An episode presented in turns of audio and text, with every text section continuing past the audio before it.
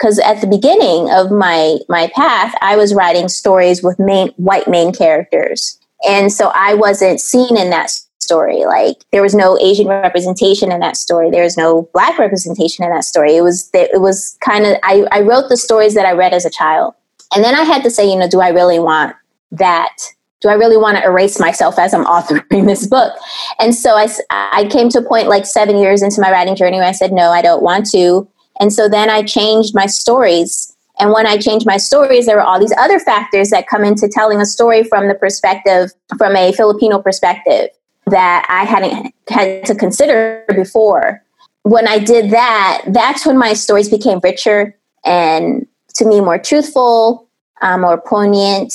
And I think that's why my stories sold was because I I added me or infused a little piece of myself into the story. That was when my stuff um, began to sell.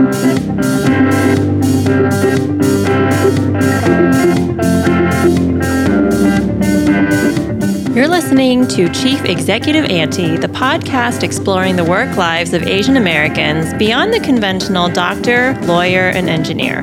I'm your host, Jennifer Dwan Faltz. My understanding of the term Asian American was pretty narrow until hmm, maybe three or four years ago.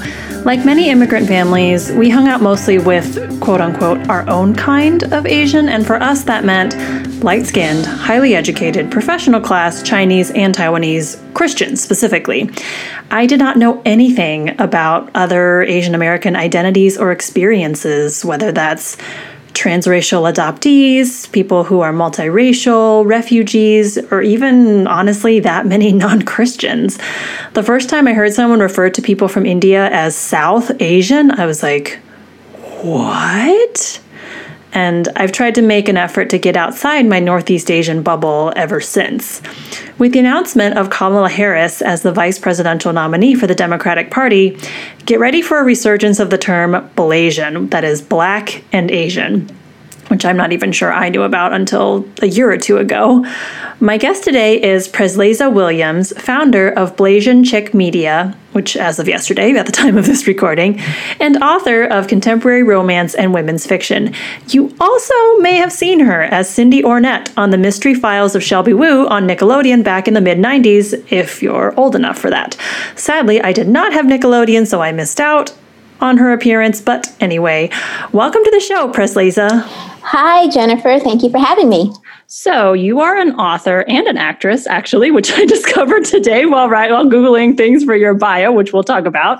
Um, uh-huh. As an author, as a parent, as an actress, what do you really do then? huh, so, I do all three. Um, the acting, not as much now as uh, when I did when I was younger, but I still am a professional actor. Um, I write fiction. Um, I called my brand of fiction that I write uh, fiction with an Afro Filipina twist, which basically means that I uh, weave in my uh, Black and Filipino heritage into my stories whenever whenever it fits. Um, I write in contemporary romance and I write women's fiction. Um, and, and I homeschool. Whew, and that's gone crazy since the quarantine started because I've been like hyper homeschooling, meaning that, that my children are with me all the time. We usually go out to different places during the week. And now, since most places are canceled, we're home all day. So we're really homeschooling, which is which can get nerve wracking. I can imagine. I mean, one of my friends who homeschools, she's like, we're never actually at home when we learn yeah. things, at least in the before in the before time.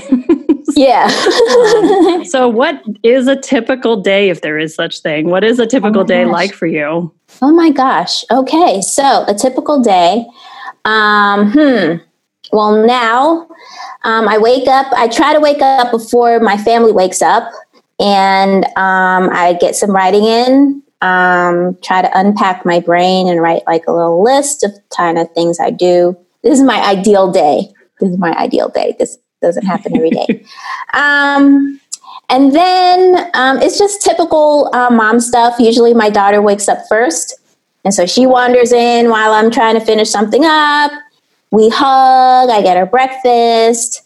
Um, then my son gets up, then my spouse gets up, and you know, we just they start eating, and then after, and then after they they're up, I have to like get into oh the caregiver mode or the caretaker mode, and then I just um, usually just watch my children while they do their lessons for the day and supervise that. Um, I usually try to get uh, most of my writing in before they get up because that's my time for myself.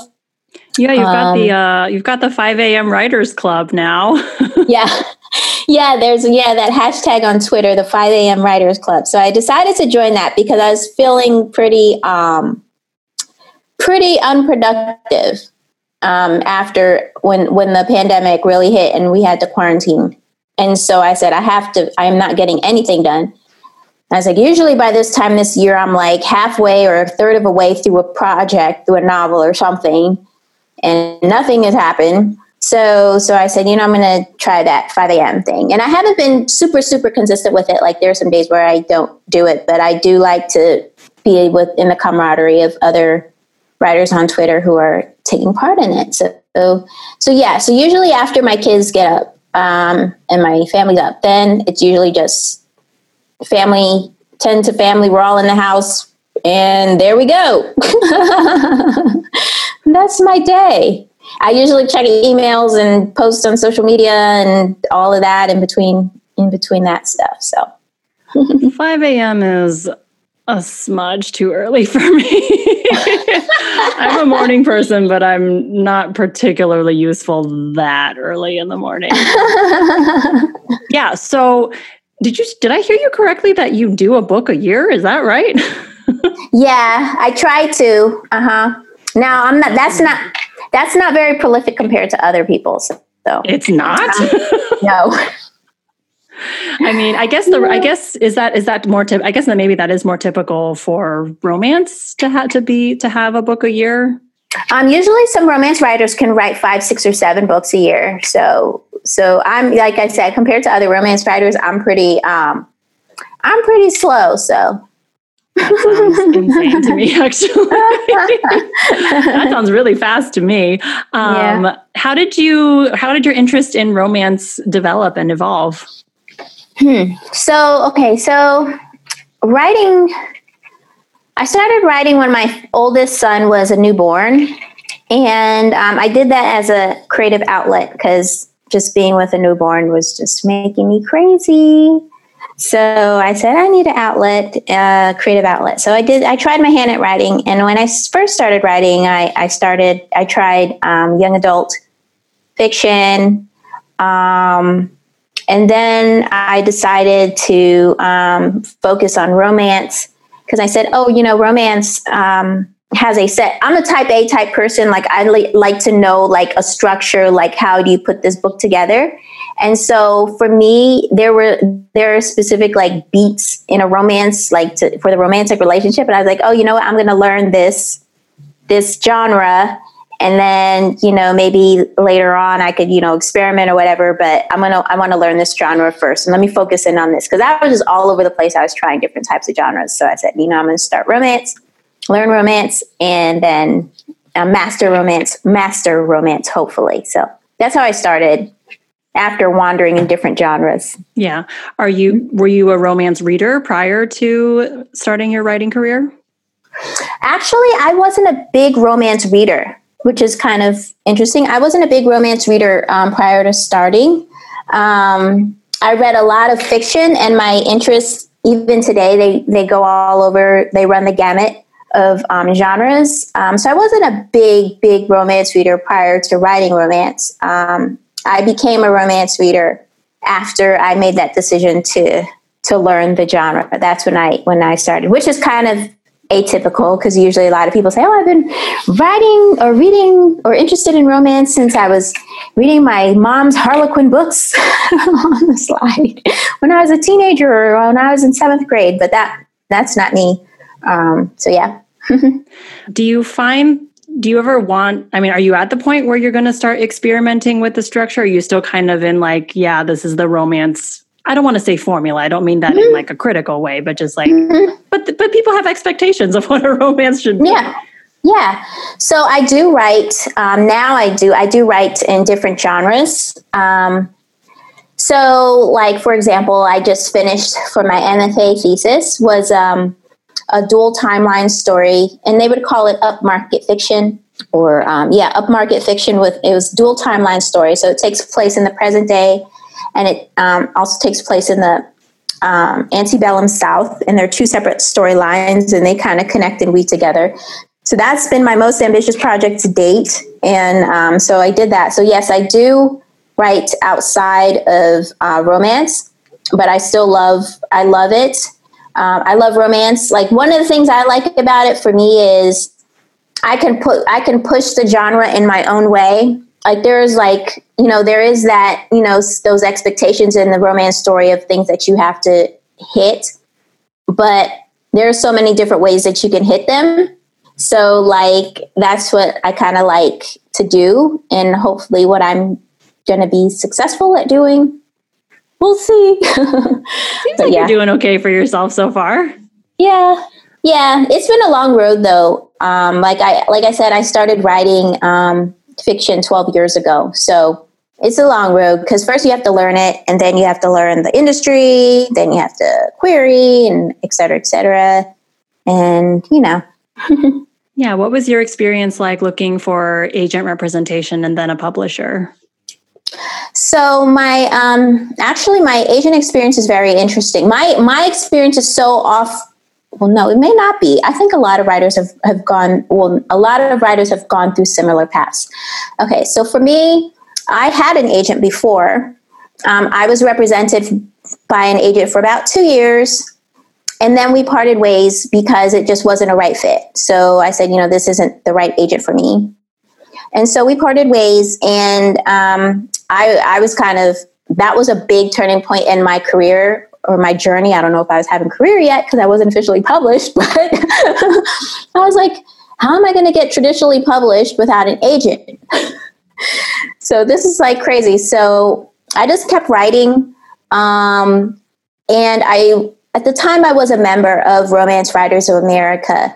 And um, what I like about that organization is that they um, take in unpublished romance writers and like New York Times bestselling romance writers. So you can like run the gamut in that organization and start and start where you are, or you know they they they address the different levels of, of where you're at in your career.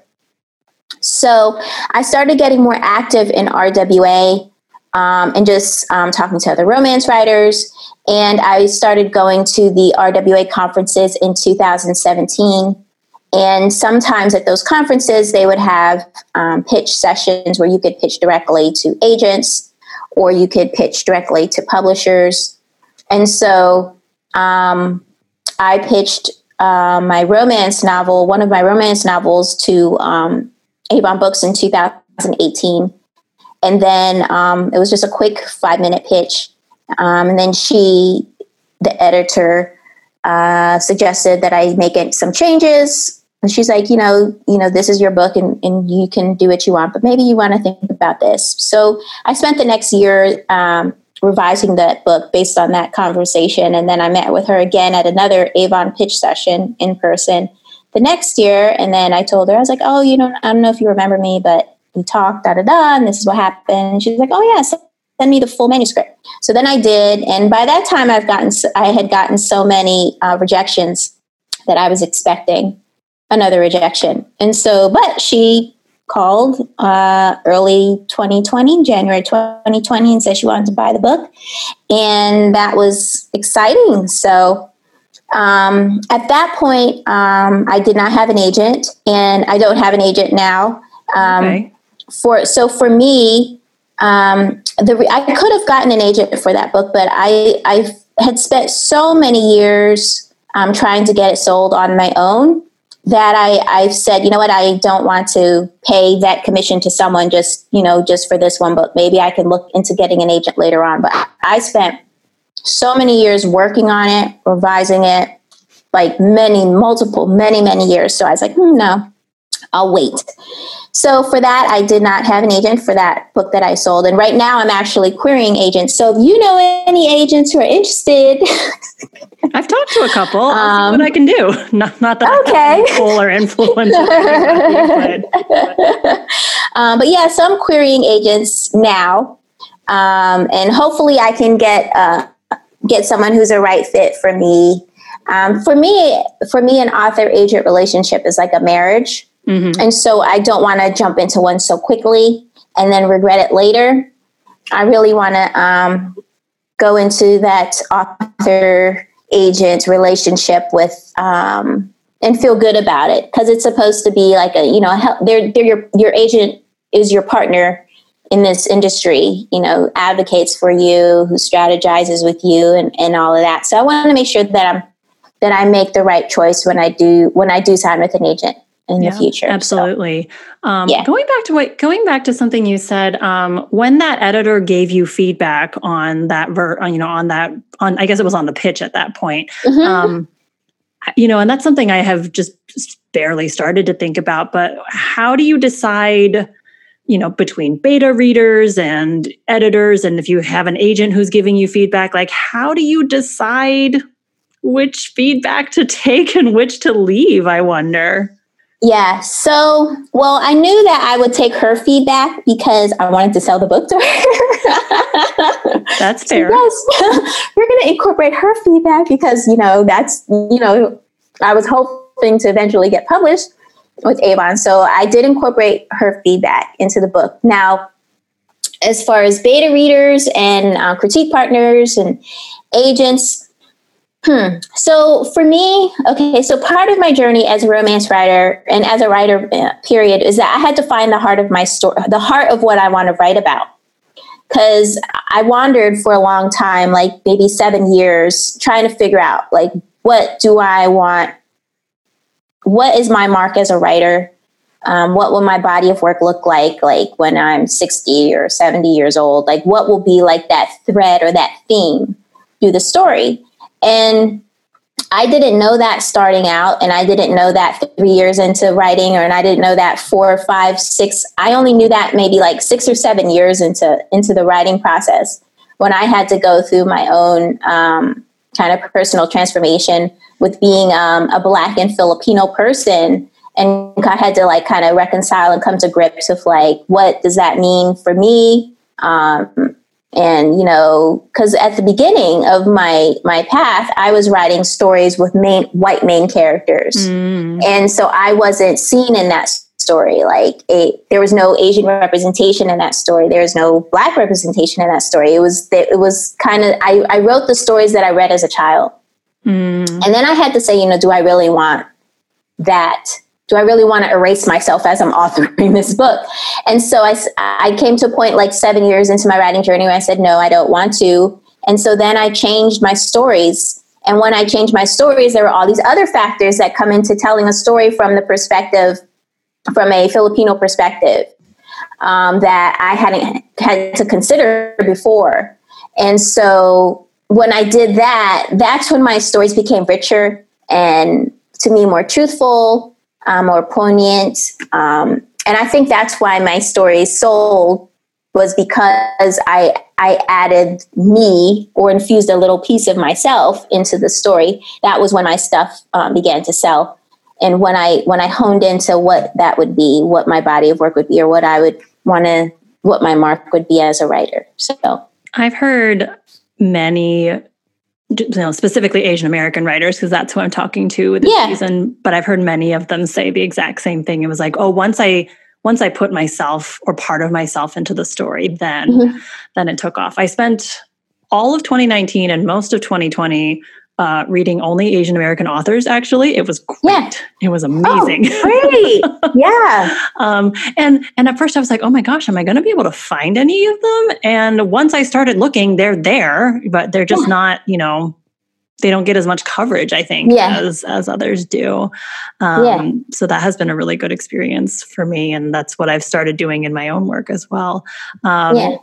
Tell me more about Blasian Chic Media. What are your goals oh for that platform? I'm so excited for that. I just started it three days ago. I know. and it was on the spur of the moment. um, okay, so I had this idea. So this idea came, um, like I said, at the same time where I started writing uh, own voices stories. Seven years into that, I was like, oh, you know, I eventually want to write or create like this lifestyle website that would just center what I call center and celebrate women of color, more specifically um, Asian women, Black women, and people who have those intersections of Black and Asianness too. So it would be mostly like books by those authors, um, cultural commentary um, by writers with the with that experience. I would love to have um, eventually um, like contributing writers to contribute to it. So cultural commentary, literature, um, and just like fun fun stuff like uh, fashion, beauty, and things like that. So and it's and it'll be um, and it is not it will be it is um, targeted towards uh, women of color like i said um, in their 30s 30s and up so so that's what i eventually uh, like that's my vision for it um, and that and it came at the same time when i had changed to writing own voices fiction and so yeah and then i saw that kamala harris was chosen as vp and then everyone's like on social media is she black is she Indian? Is she Asian? And I was like, she's Blasian.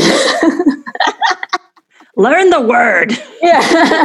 and then so I was like, oh wait, I need to I need to work on that idea I was I had. So, you know, I had all my stuff. I had my like I, when I when I had the idea in 2017, 18, I had the logos, I had the concept and all of that. I just hadn't executed it. So I was like, I need to execute this. and so I did. So there we go.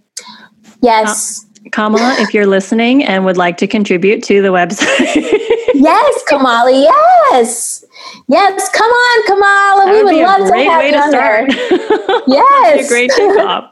yes. Um, switching gears a little bit, uh, you were an actress as a child, which I just discovered today, actually.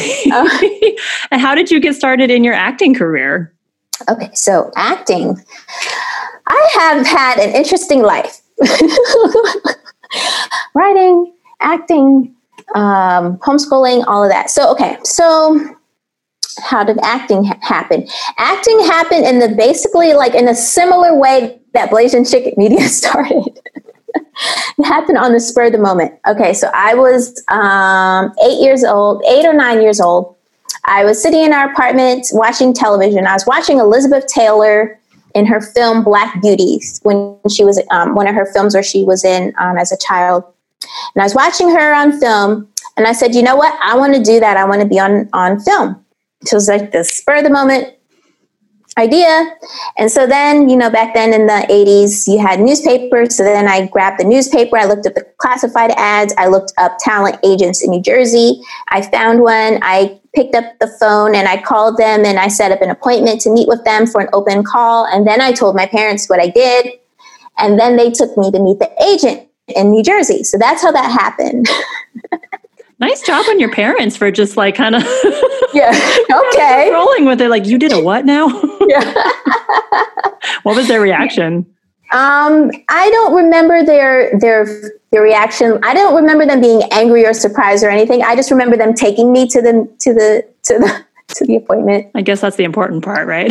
Yeah. So they took me to that and then um it was a talent agency in new jersey. I, I don't even remember the name um, and they started sending me out on auditions in New York City.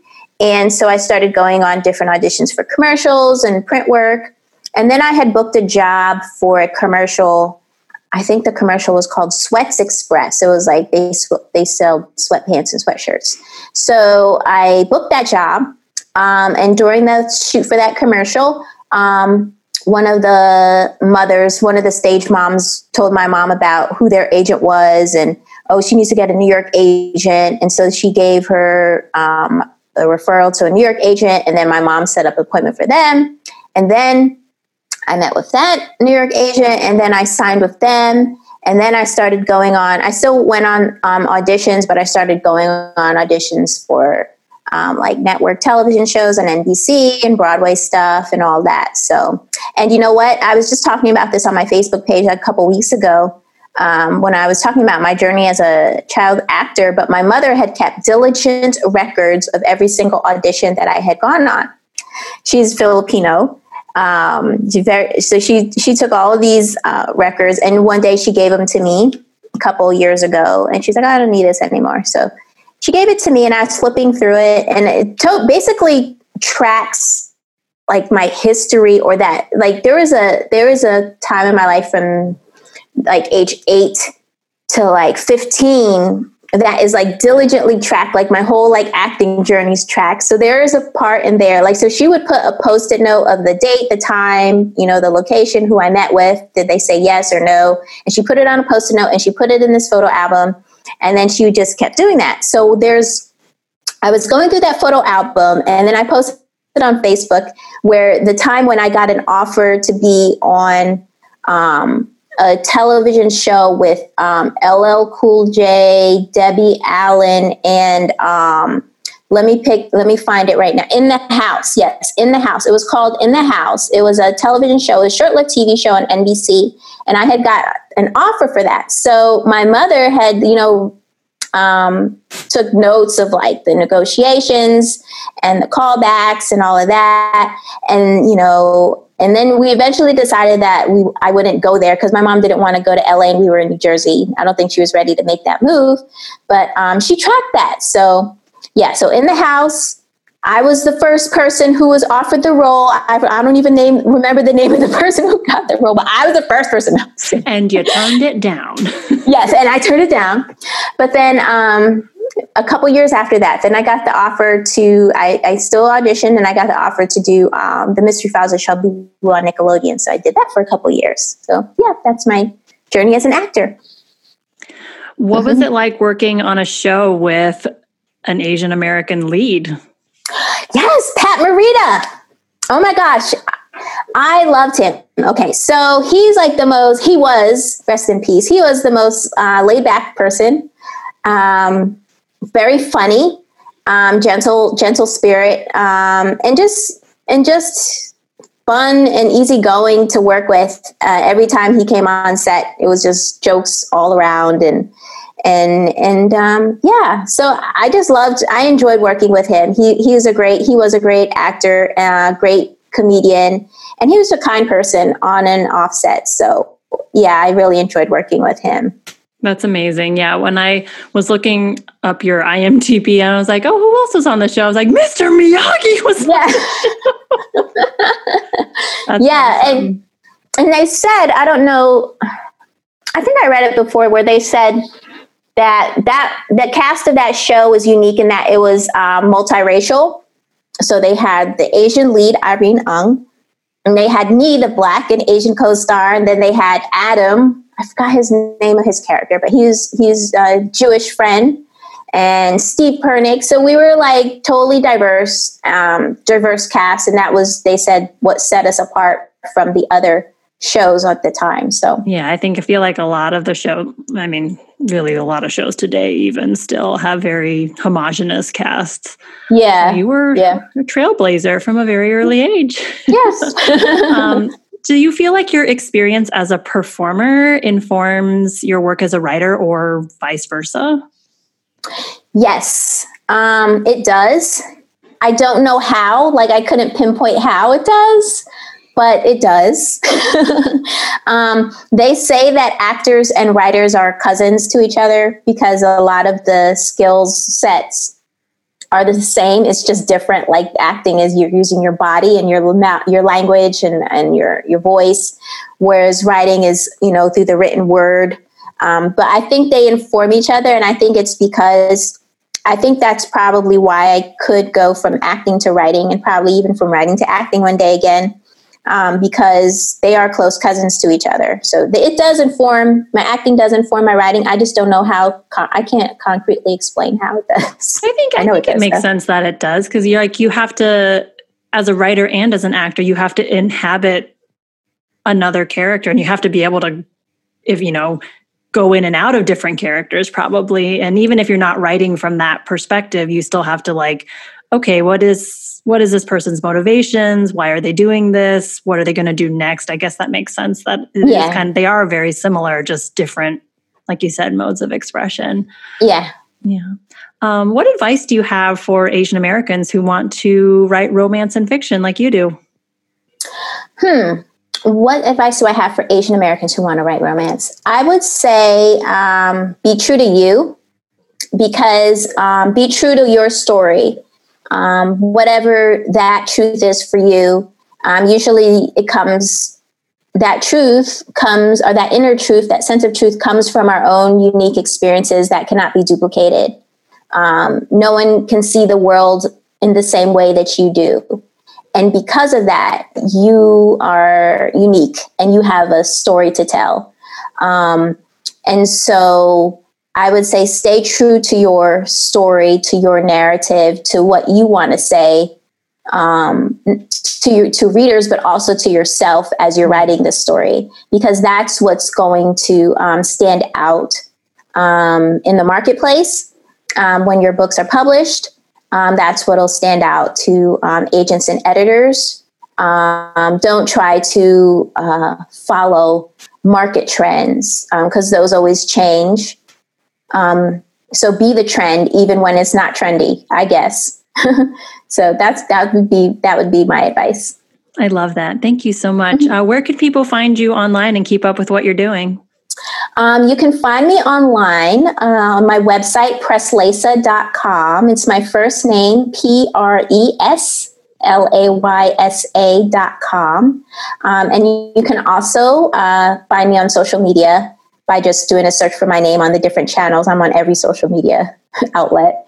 And uh, also, you can look up uh, Blasian Chick Media, um, B L A I, no, B L A S I A N C H I C media.com. And we're also on most uh, social media websites. You can search for us there too. All right. And I will drop those in the show notes. Thank you so much for your time today. And thank you, Jennifer. Thanks for listening to Chief Executive Auntie. If you liked what you heard, please subscribe with your favorite podcast player and leave a review on Apple Podcasts. That really helps get the word out about the show and provides the external motivation I need to keep going. You can find show notes, links, and other resources at chiefexecutiveauntie.com. That's Chief Special thanks to Sue Ann Shaw for mixing and mastering this episode, composing the music, and generally being a good human. Alyssa De La Rosa for creating the branding, and my distribution partner, Mochi Magazine. See you next time.